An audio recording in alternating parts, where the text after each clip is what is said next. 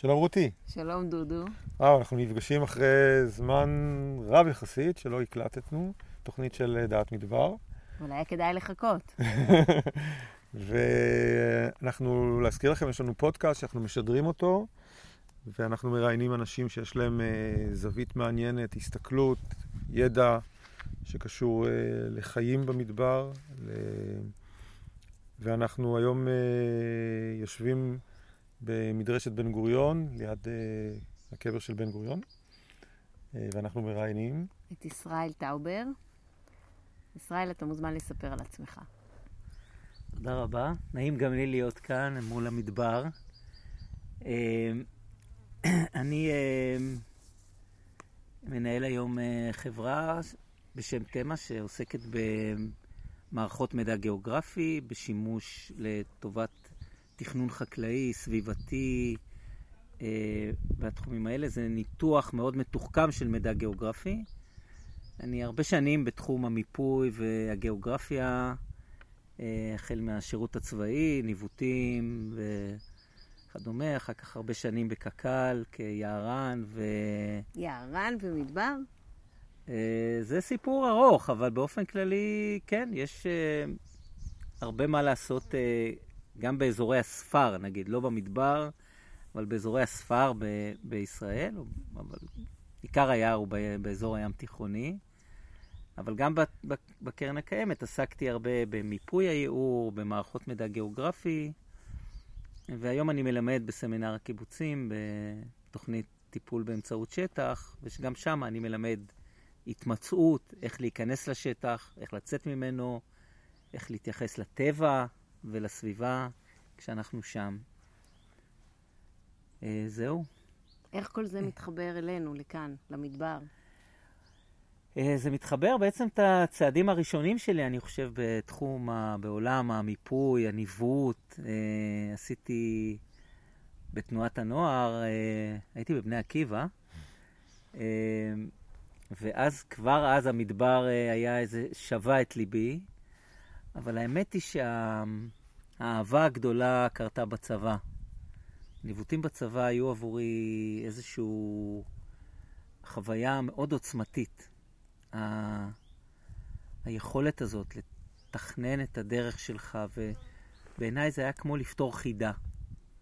וללכת בלילה ב... בלב המדבר ולהגיע בדיוק לבור המים שרצית להגיע אליו, זה היה סיפוק עצום. ו... אה, וזה היה בעצם המקום שבו התפתחה, בימי ניווט הארוכים והלילות הארוכים, התפתחה גם אהבה גדולה למדבר, ומצאתי את עצמי חוזר אליו שוב ושוב, אה, אה, פעם אחרי פעם. מהבחינה הזאת, המדבר הוא מיוחד מאוד כי הוא חשוף. הניווט במדבר הוא ניווט בעיניי טהור. יש את הטופוגרפיה כמעט ככלי מרכזי להתמצא בשטח.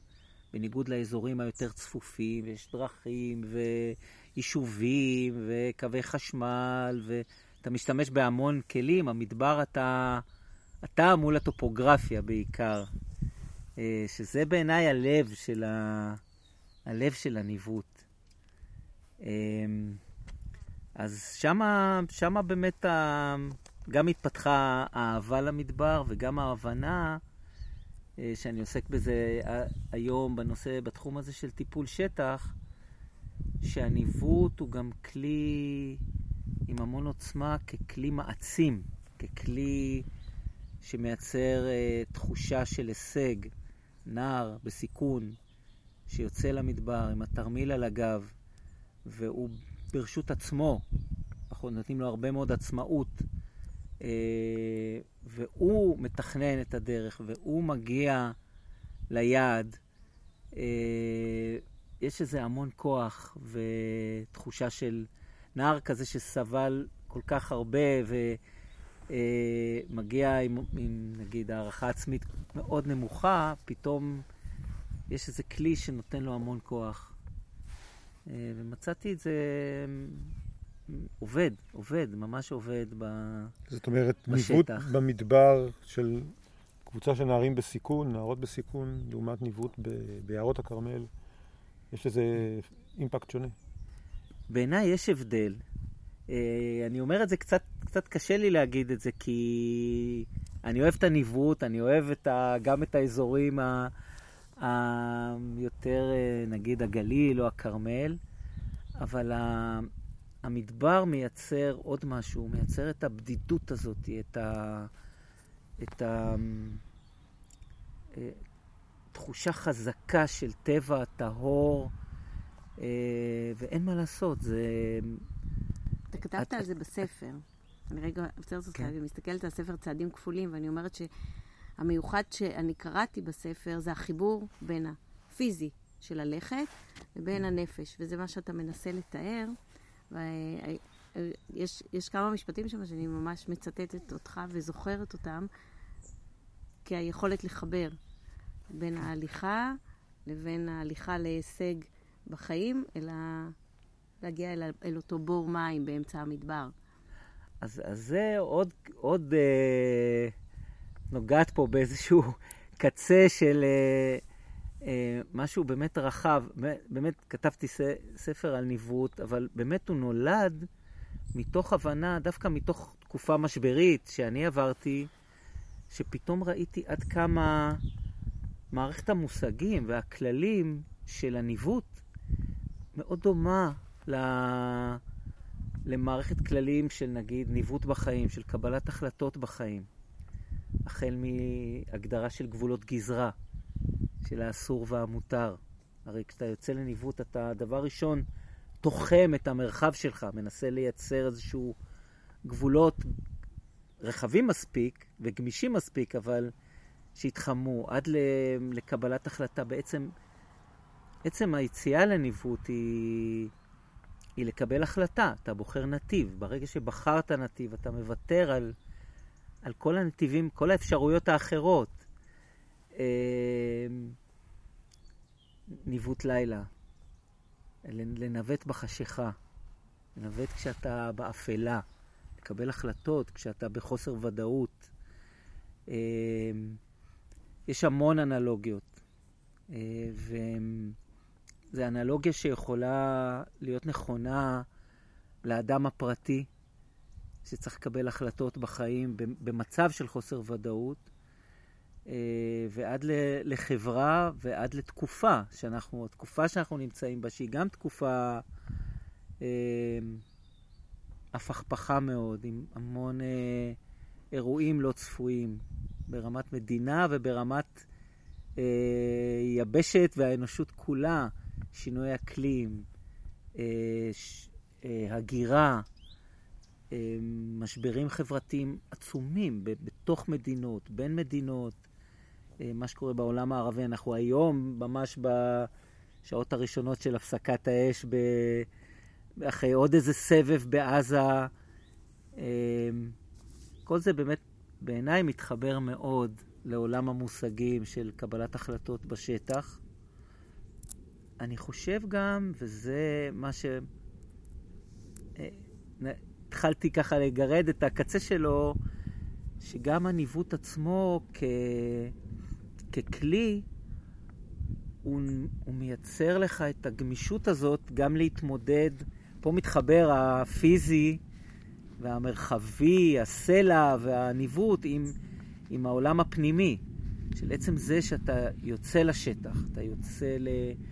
ל... כל הניווט הוא בעצם התמודדות עם חוסר ודאות. אתה מתכנן מסלול על מפה. המפה מייצגת משהו, היא נהדרת, אבל היא לעולם לא תוכל לספר לך על כל מה שאתה הולך לפגוש. על החום, על הזיעה, על החדות של הסלע, על המדרון החלקלק, על, על אלף ואחד דברים שפתאום אתה פוגש אותם בשטח. בכל הסיפור של הניווט הוא להיות מסוגל לתכנן, אבל לזהות את התכנון מול מה שאתה פוגש בשטח, אבל גם לא להיבהל מול, ה... מול ההבדלים, שזה אף פעם לא אותו דבר, ופתאום קרה משהו, ומישהו נקע את הרגל, או נתקלת בגדר שלא הייתה שם, או סתם צינור שהתפוצץ ואתה מבוסס בבוץ, או גשם שתפס אותך באופן אה, בלתי צפוי, כל אלה דברים שהם...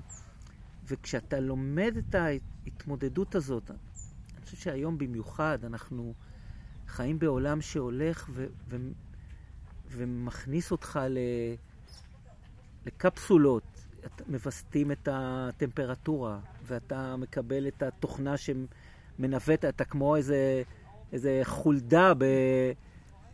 במבוך, ה-Waze מראה לך בדיוק לאן להגיע ואיך ללכת, ו, אה, וכל העולם, העולם, נגיד, הטכנולוגיה, הממוחשב, הכל הופך להיות מתוכנן מאוד, מתוכנת ומבוסת,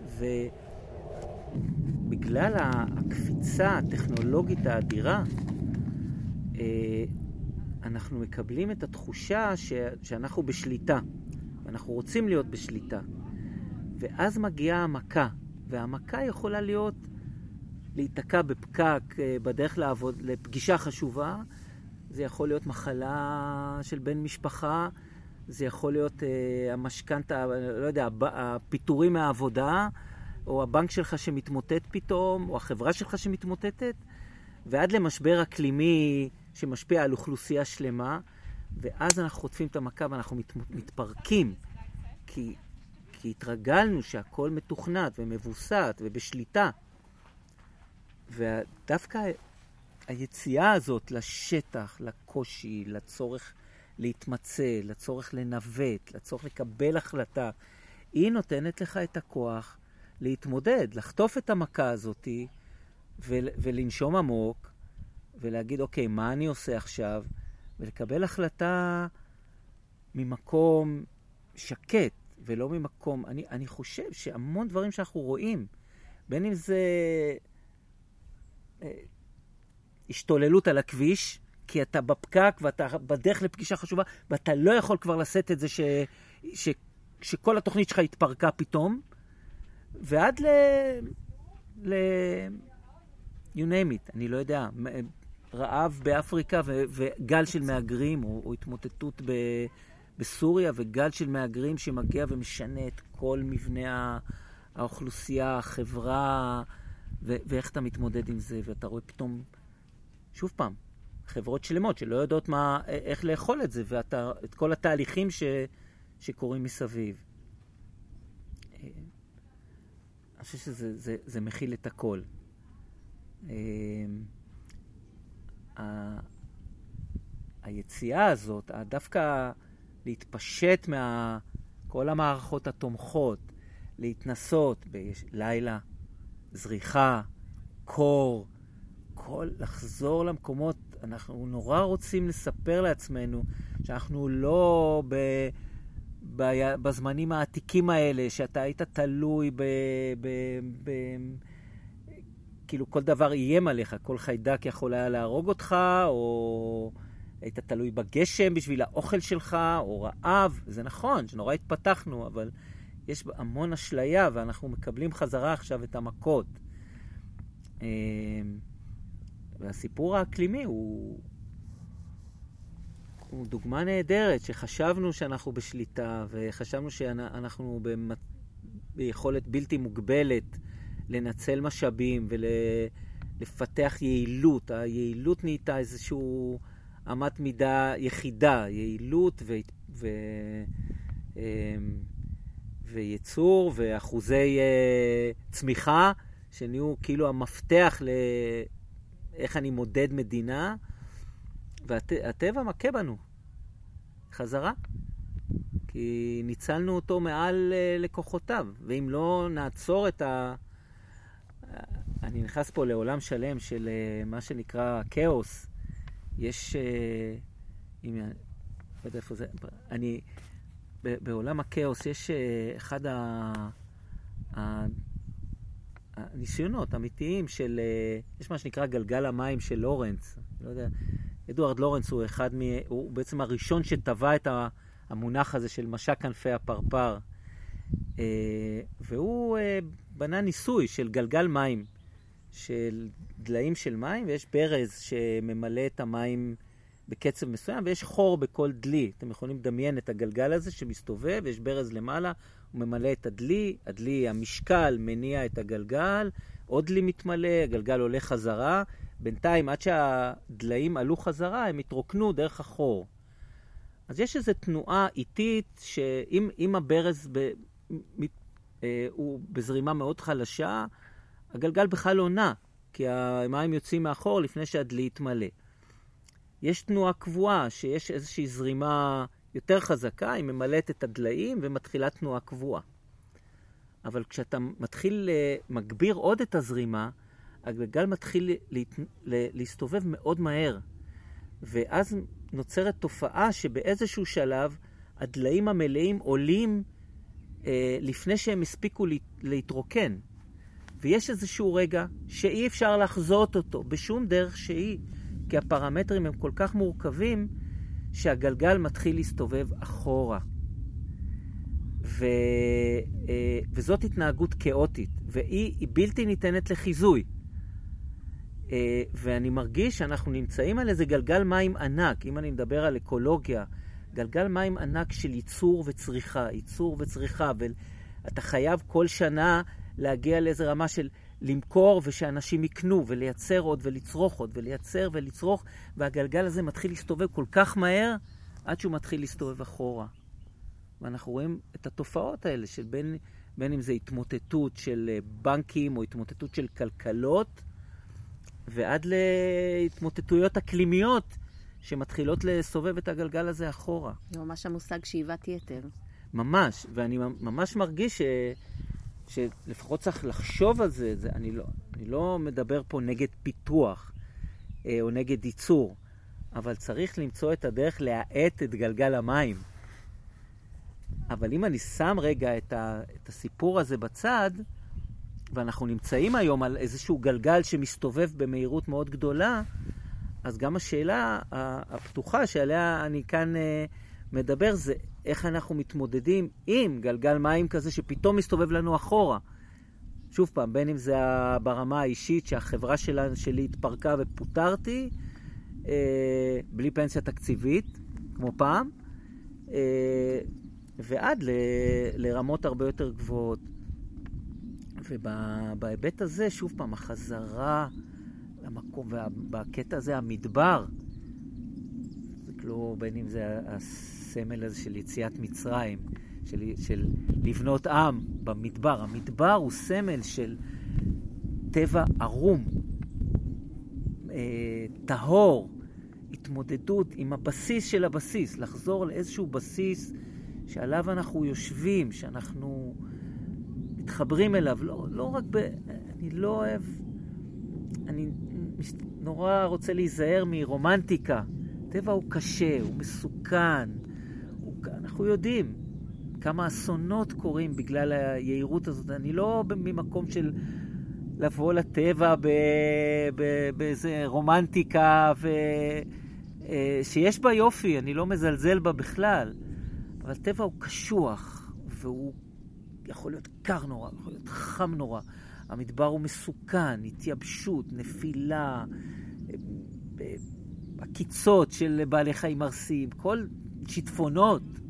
אנחנו יודעים מה קרה באסון של צפית, כמה אנחנו צריכים להיות, אבל זה המקום הזה של לחזור למקום הבסיסי שלך, לחיבור הבסיסי שלך, הוא גם מעצים והוא גם מחנך אותך. הוא נותן לך כוחות של אחר כך, שאתה, שמשהו מתמוטט לך במשך היום, אתה, אתה, המדבר בדם שלך כבר, ואתה יכול לעצור ולנשום עמוק ולקבל החלטה אחרת מה... מה... קיבלתי מכה, תגובה, מכה, תגובה, בין אם זה ריב במועדון, או, או מישהו שחתך אותך על הדרך, או מה שלא יהיה. זה, זה המקומות ש, שאליהם אני מתחבר. לא סתם הגעת משם אני לכאן. מגיע. אני אומרת, לא סתם הגעת לכאן אתמול. נכון. אמנם הזמנו אותך, אבל יכולנו לבוא גם אליך, והחלטת להגיע לכאן, נכון. אולי בשביל, ה... בשביל החיבור, האיזון מחדש הזה של ממש החיים ככה, שלך. אני ממש ככה, אני מרגיש כל חיי זה עובר ככה, ולכן באמת אה, אני מתנצל שדחיתי את הזמנתכם להתארח, ובלילה הראשון ירדתי למכתש, פרשתי שק שינה וישנתי סתם ככה ב- בשום מקום, בדיוק מהמקום הזה, להרגיש שוב את הקור של הלילה של המכתש, את הזריחה על המכתש, את ה... את ה... זה, זה ה... זה המקום, כן. אין ספק שזה מקום מיוחד להיות בו גם כן, קבר בן ולהסתכל, גוריון, כן. ולהבין שהוא אמר שבנגב ייבחן עם ישראל, וכולנו נבחנים כאן. אני, אני, אתה יודע, יש לך שני כובעים שונים. כאילו, אולי ה... ה... מה שיצרת מחדש מהמקום שעזבת את קק"ל, אה, שחזרת אולי למקום שהיית בו בצבא, שהתחברת אליו מחדש, ומה שהיית בין לבין בקק"ל, בתחום כן. היערנות, שהוא גם מאוד מעניין, בעיקר בתחום המדבר, בעיקר בישראל. אה, אחד ה... בעצם האב הרוחני שלנו, אפשר להגיד, אוריאל ספריאל, פרופסור ספריאל, כן. אה, שהוא נחשב לאחד האנשים אה, המובילים בתחום בעולם גם, בתחום של אה, גם מדבור. אז אנחנו מדברים איתו הרבה מאוד, יש לנו המון שיחות על הנושא הזה.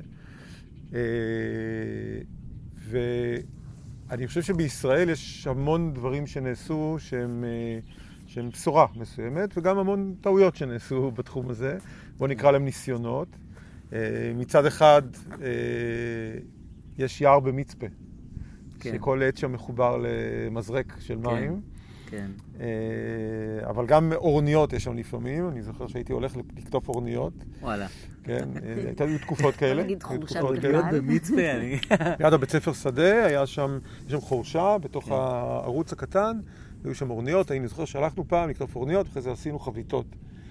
בית ספר שדה הר הנגב, על המצוק של מצפה רמה. אה, ומצד שני יש את כל האזור של להבים, שזה הצלחה גדולה, זה ספר המדבר לכאורה, כן. ויש בעצם בישראל, הניסיונות הראשונים אה, אה, לה- להתעסק עם הנושא של, אה, לא קראו לזה אז desertification, אבל עסקו ב- בעצם ב... לפי חזון בן גוריון בהפרחת השממה, אבל למעשה בפועל מה שעשו, אה, עצרו או דחקו את המדבר לכיוון ההפוך מהכיוון כן. שהוא מנסה להתקדם אליו.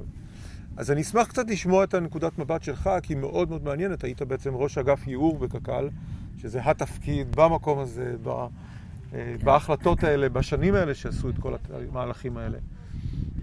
אה, יש לי הרבה מה להגיד על זה. אני... וזו באמת יריעה גם מאוד רחבה. אני, אני אתחיל ב... אם אני, אם אני, אני רוצה לחבר את זה לנושא של שינויי האקלים. אנחנו יודעים היום, אני מדבר ברמה הגלובלית, אנחנו יודעים היום שהדבר היחיד כמעט שמחזיר את הגלגל אחורה, זאת אומרת, אתה יכול להפחית דלקים, להפחית בשריפת דלקים, אבל מה שמחזיר את הגלגל אחורה, שלוקח פחמן דו-חמצני, שמייצר את אפקט החממה והופך אותו לחמצן, אה, זה עצים, זה צומח, זה, זה תהליך הפוטוסינתזה.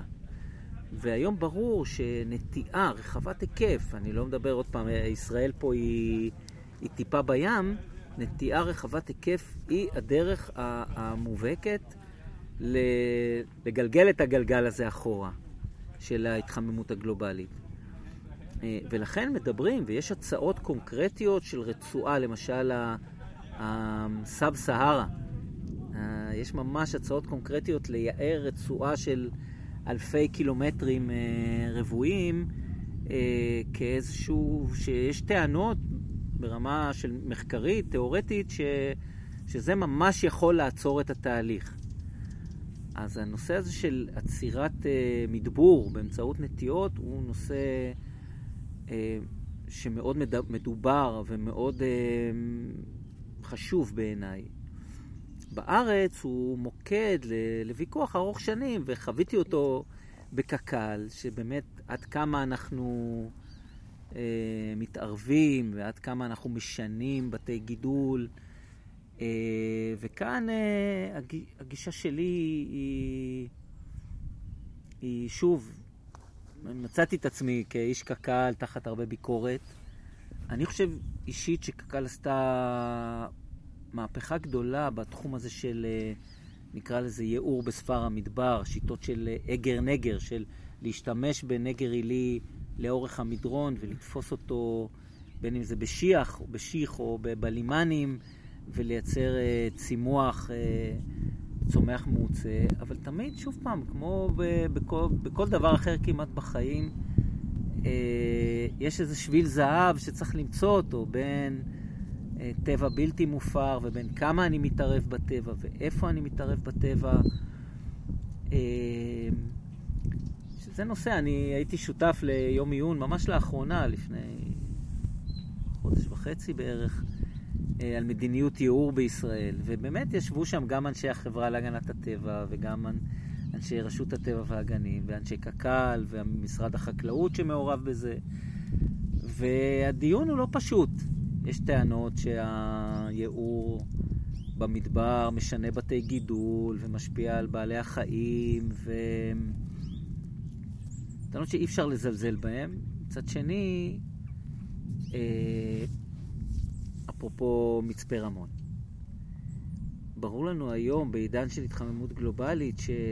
שייעור בערים הוא גורם אה, מאוד משמעותי בהפחתת טמפרטורות, בהצללה, כל הקרינה ש... והחום שמגיע מהאספלט השחור בקיץ, אה, זה דברים מאוד משמעותיים.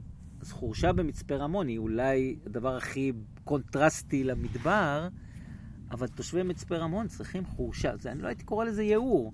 הם צריכים חורשה, הם צריכים צל, וככל שינטעו יותר בתוך אזורים אורבניים, בסביבות של, בסביב אזורים אורבניים, חושב שהם משקיעים בזה הרבה פחות ממה שצריך אה, בארץ בכלל, ובוודאי באר שבע, ערד, ירוחם, מצפה רמון. אני חוזר ל... אם אני, עושה... אם אני חוזר ל... לייעור בספר מדבר, יש לישראל המון מה ללמד, ובאמת השיטות בקק"ל אה, באמת עשו עבודה חלוצית בתחום הזה. שוב, קבלת החלטות לגבי כל זה, וזה מה שגם כאיש קק"ל תמיד אמרתי ל... זה אנחנו טובים בארץ, במלחמות יהודים. תמיד אמרתי, בוא אה, נשים את הדברים על השולחן ונדון כל מקרה לגופו. במקום להגיד אסור, או חובה, או דבר מילים גבוהות, כל מקרה צריך לדון לגופו. יש, יש אזורים אה, בספר המדבר, בארץ, שהם זנוחים, שהם תחת אה, סחף קרקע נוראי, ראייה אה, של עדרים, אה, של רייזים אה, מאוד חריפה, השלכות אשפה. שטח כזה, אי אפשר להגיד עליו שהוא שטח טבעי, בלתי מופר, אין, אין שום סיבה לא לייער כדי ל, לעצור את הסחף, לשפר את השטח, לתת צל לאדם ולבהמה, ל, לספק ערכים uh, סביבתיים. ויש, ערכ... ויש אזורים שאם יש שם באמת איזשהו ערך טבע חשוב, שהייעור יפגע בו, בין אם זה בעלי חיים או צמחים, אז אין מה להתעקש עליו. ובסוף זה כל מקרה לגופו, אתה בוחן אותו. ו... אבל עוד פעם, זה ממש נגיעה, אני ניסיתי אה, במהלך השנים, זה נוגע בעוד דברים שאני חושב ששווה לדבר עליהם גם. יש קטע פוליטי גם. אה, יש היבטים פוליטיים, יש אה,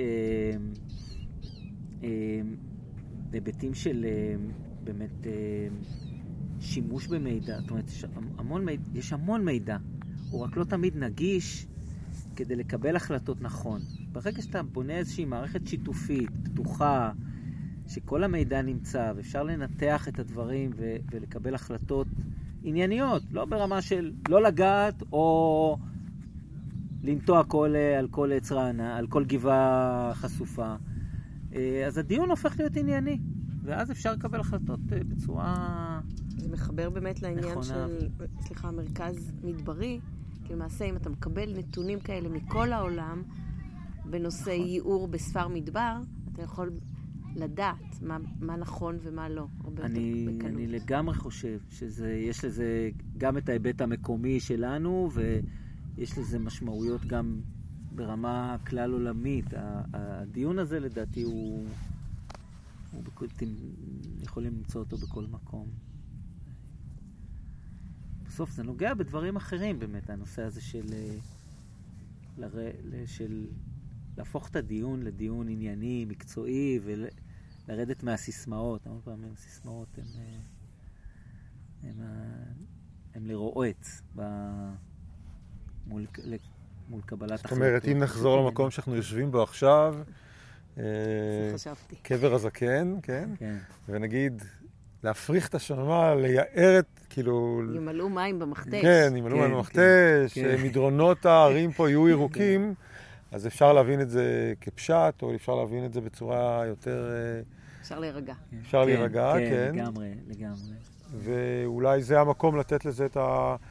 את האינטרפטציה הנכונה לתקופה שבה אנחנו חיים, ומבינים גם יותר ממה שהבנו בשנות החמישים, שאז הסתכלו על המדבר בתור, אה, אוי, חלק מהארץ כן. שלנו, שלא חשבנו שנקבל, הוא מדבר.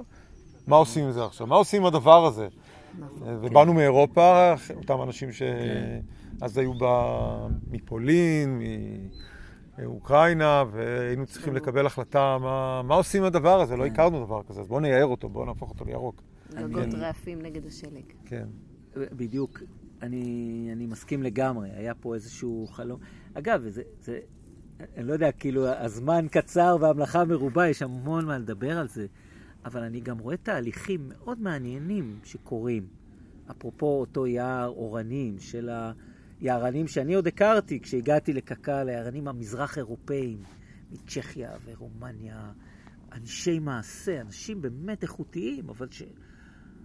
ראו ורצו את עצי האורן ישרים, כי גם היה חלום שאולי נעשה מזה כלכלה, וענף. כלכלי, מה שברור היום שהוא לא, הוא לחלוטין לא, לא ריאלי, אבל קרו דברים שהפתיעו את כולם. ש... שתחת האורנים האלה עם השנים דוללו, או נשרפו בחלקם, או חלו במחלות בגלל הצפיפות של היערנות האירופאית. אה, אבל היער המדולל הזה, שדילל, הרבה פעמים דילל את עצמו טבעית, אבי פרבולוצקי, אחד האקולוגים המובילים בארץ, תמיד אמר לי, היער בסוף מדלל את עצמו, בין אם זה על ידי איזה מחלה או, או התייבשות, או... ואז נוצר צל חלקי, ובצל החלקי אנחנו מזהים, אני מדבר על האזורים הים תיכוניים, התפתחות של תת-יער, של העלונים, של האלות אה, הטבעיים, שמגיעים לבד. עם ציפורים, מגיעים משטחים סמוכים וכדומה, ונוצר אותו יער, בהקשר הזה אפשר להתייחס בעיניי לאורנים כדור המדבר. בדיוק ככה, 40 שנה הם היו פה ו... ו... ואפשרו את, ה... את מה ש... יצרו, מה, בחרו... יצרו את המיקרו-אקלים שלתוכו נכנסו... יצרו ה... איזה מיקרו-אקלים שלתוכו נכנסו המינים האחרים, והיום מדברים גם בקק"ל על יער מעורב, רב מיני, רב גילי. זה היער הנכון לנו, הוא לא כלכלי, כי הרבה יותר קשה לנהל אותו. אבל בארץ זה לא כלכלי. אז, אז אולי ברמת הידע שהייתה, הלכו לאורנים. בסוף אבל יצא בעיניי, כאילו, הדינמיקה הטבעית לקחה את זה למקומות שבסופו של דבר הם... אה, זאת אומרת שתוך כדי ויכוחים ודיונים קרה משהו שיצר את ה... כן, הביא את כן. המציאות כן. למקום שכולם מבינים. ככה. ופתאום. ראינו את זה, זה היה מפתיע לכולם, שפתאום אתה מזהה את התהליכים האלה. מתחבר למה שאמרת בהתחלה, שהטבע גדול מאיתנו. והעמימות והחוסר ודאות בסופו של יום מנצחת, והטבע מתנהל בעצמו. לגמרי נכון, אבל יש פה באמת עוד משהו שהוא באמת איזה... אה, זה, ושוב פעם, זה מחבר את כל, לדעתי, את כל הסיפור. היום מדברים גם בנושא של ניהול, ניהול משאבי טבע, או ניהול בכלל, בכלל במצב כאוטי, מה שנקרא Adaptive Management, שאתה אתה, אתה מנהל ואתה כל הזמן בודק את עצמך, לראות האם, האם מה שעשיתי באמת עובד, ואם לא עשיתי, ואם זה לא עובד, לדעת לשנות. ושוב פעם, זה חוזר לניווט. אתה כל הזמן צריך לבדוק את עצמך, אני בדרך, אני לא בדרך. אני צריך לעצור רגע ולבדוק. אותו דבר בניהול, אנחנו הרבה פעמים, אפרופו, לא רוצה להיכנס למקומות הפוליטיים, יש לנו פטיש גדול ואנחנו מכים, כל דבר נראה לנו מסמר, בלי שאנחנו עוצרים ומנסים לראות לאן ללכת. אה, וזה נכון יהיה בעולם הזה המשתנה כל כך, אקלימית, סביבתית, חברתית, להיות כל הזמן בקשב הזה של מה אני עושה, איך זה משפיע, האם זה עדיין אני בכיוון, והאם אני צריך לשנות משהו. הכל מתחבר. טוב. תודה רבה. תודה רבה לך, זו הייתה שיחה מאוד מעניינת. בשמחה. אה, להזכיר לכם, אנחנו מעלים את הפודקאסטים שלנו לאתר אה, מדבר.org, יש לנו גם הרבה מאוד אה, מידע באתר הזה, סדנאות שאנחנו מעבירים, ונשמח אם תמשיכו להאזין לנו. תודה רותי. תודה דודו, תודה ישראל. תודה לכם, לעונג.